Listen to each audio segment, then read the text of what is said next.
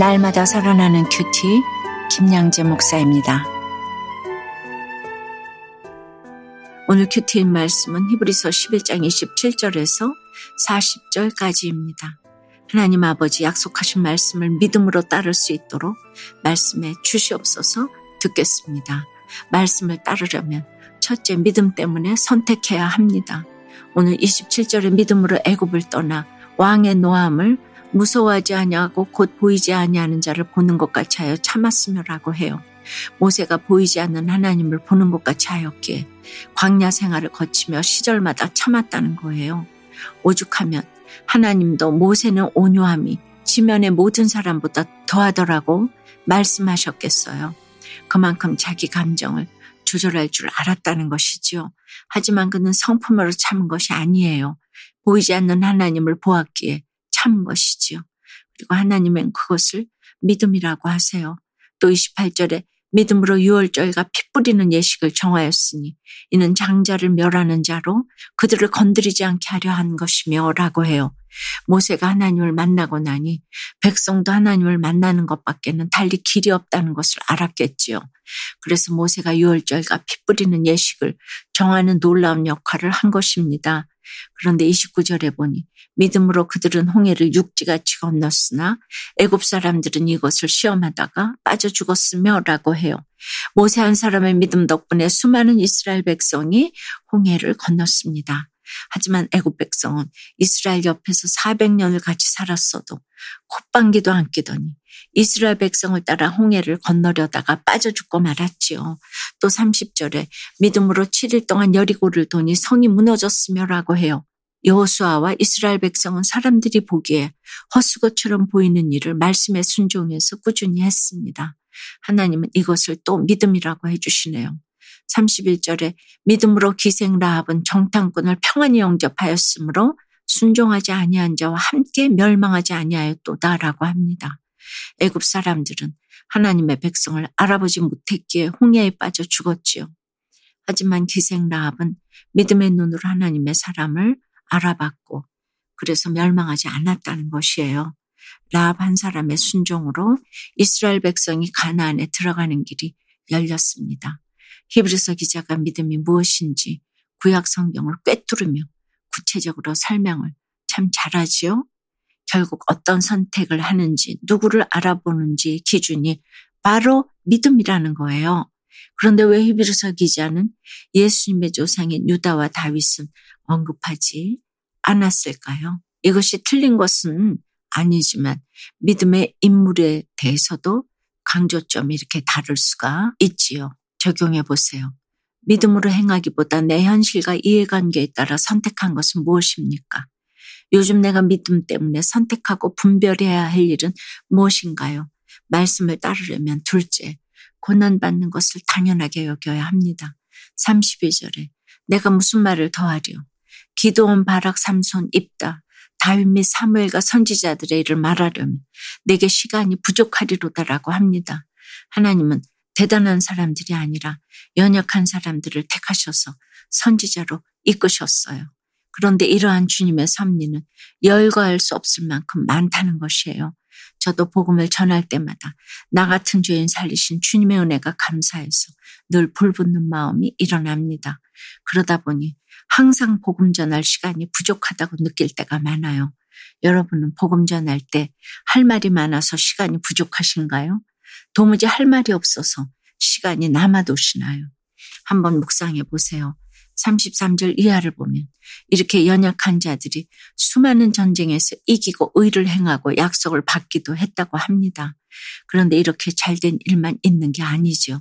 35절에 보니 더 좋은 부활을 얻기 위해 심한 고문을 받되 구차하게 풀려나기를 원하지 않는 사람도 있었고 조롱과 채찍질 뿐 아니라 결박과 옥에 갇히는 시련도 받았다고 합니다.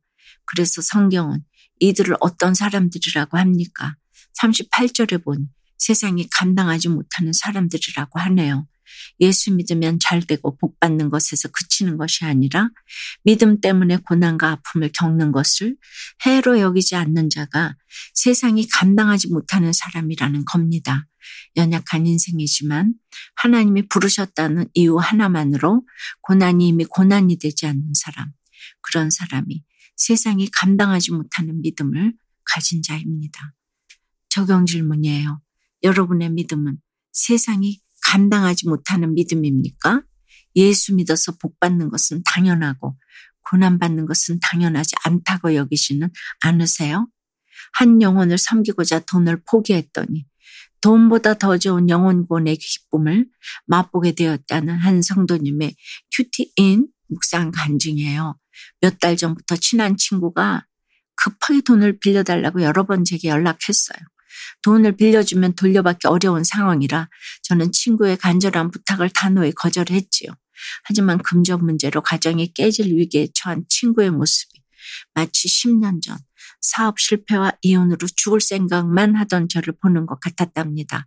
그래서 제가 예수님을 만나 살아난 것처럼 친구를 살리기 위해 복음을 전해야겠다고 결심했지요. 그러자 신기하게도 돈이 아깝다는 생각이 전혀 들지 않았어요. 이후 저는 친구에게 돈을 빌려주며 내가 가정 중수를 중요하게 여기는 교회를 다니는데 이번 주일에 같이 예배 드리자고 강권 했답니다.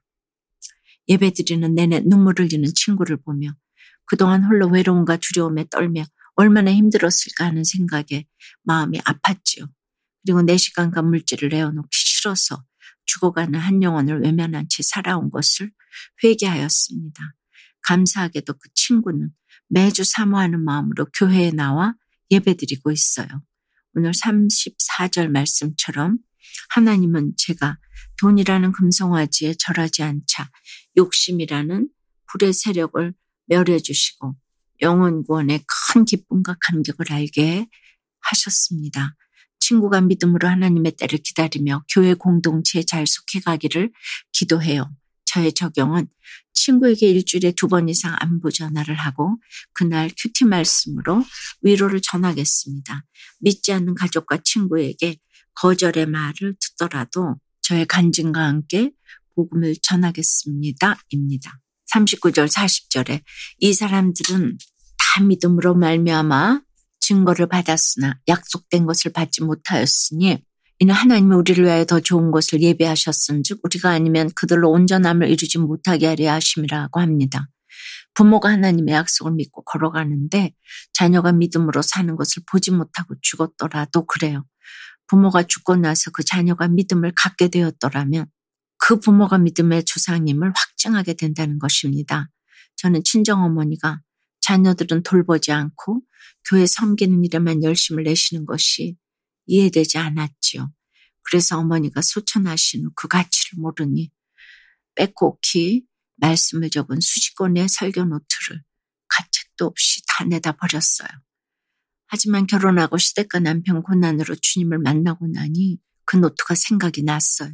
그 당시 유명한 목사님들은 다 오셨는데 새벽 기도, 부흥회, 주일 설교, 수요 설교, 각종 유명한 분들이 오셨었는데 얼마나 하나님의 말씀과 어머니의 믿음을 하찮게 여겼는지 깨달아져 어머니만 생각하면 지금도 눈물이 납니다.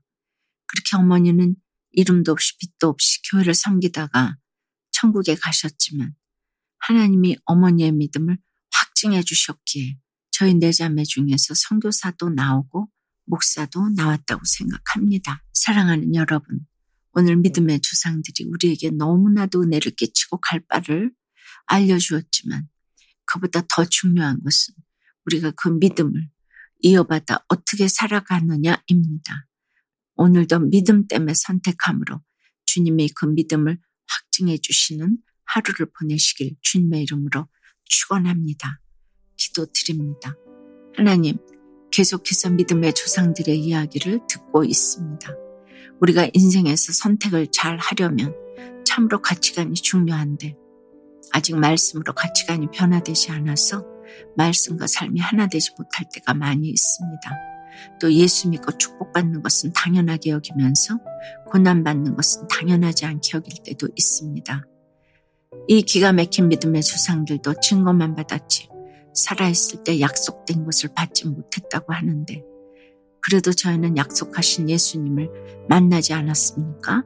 이제는 우리에게 주신 더 좋은 건 예수 그리스도를 나의 주님으로 모시고 구원의 계보, 믿음의 계보를 이어갈 수 있도록 주여 역사에 주시옵소서 도와 주시옵소서 예수 그리스도 이름으로 기도드리옵나이다. 아멘.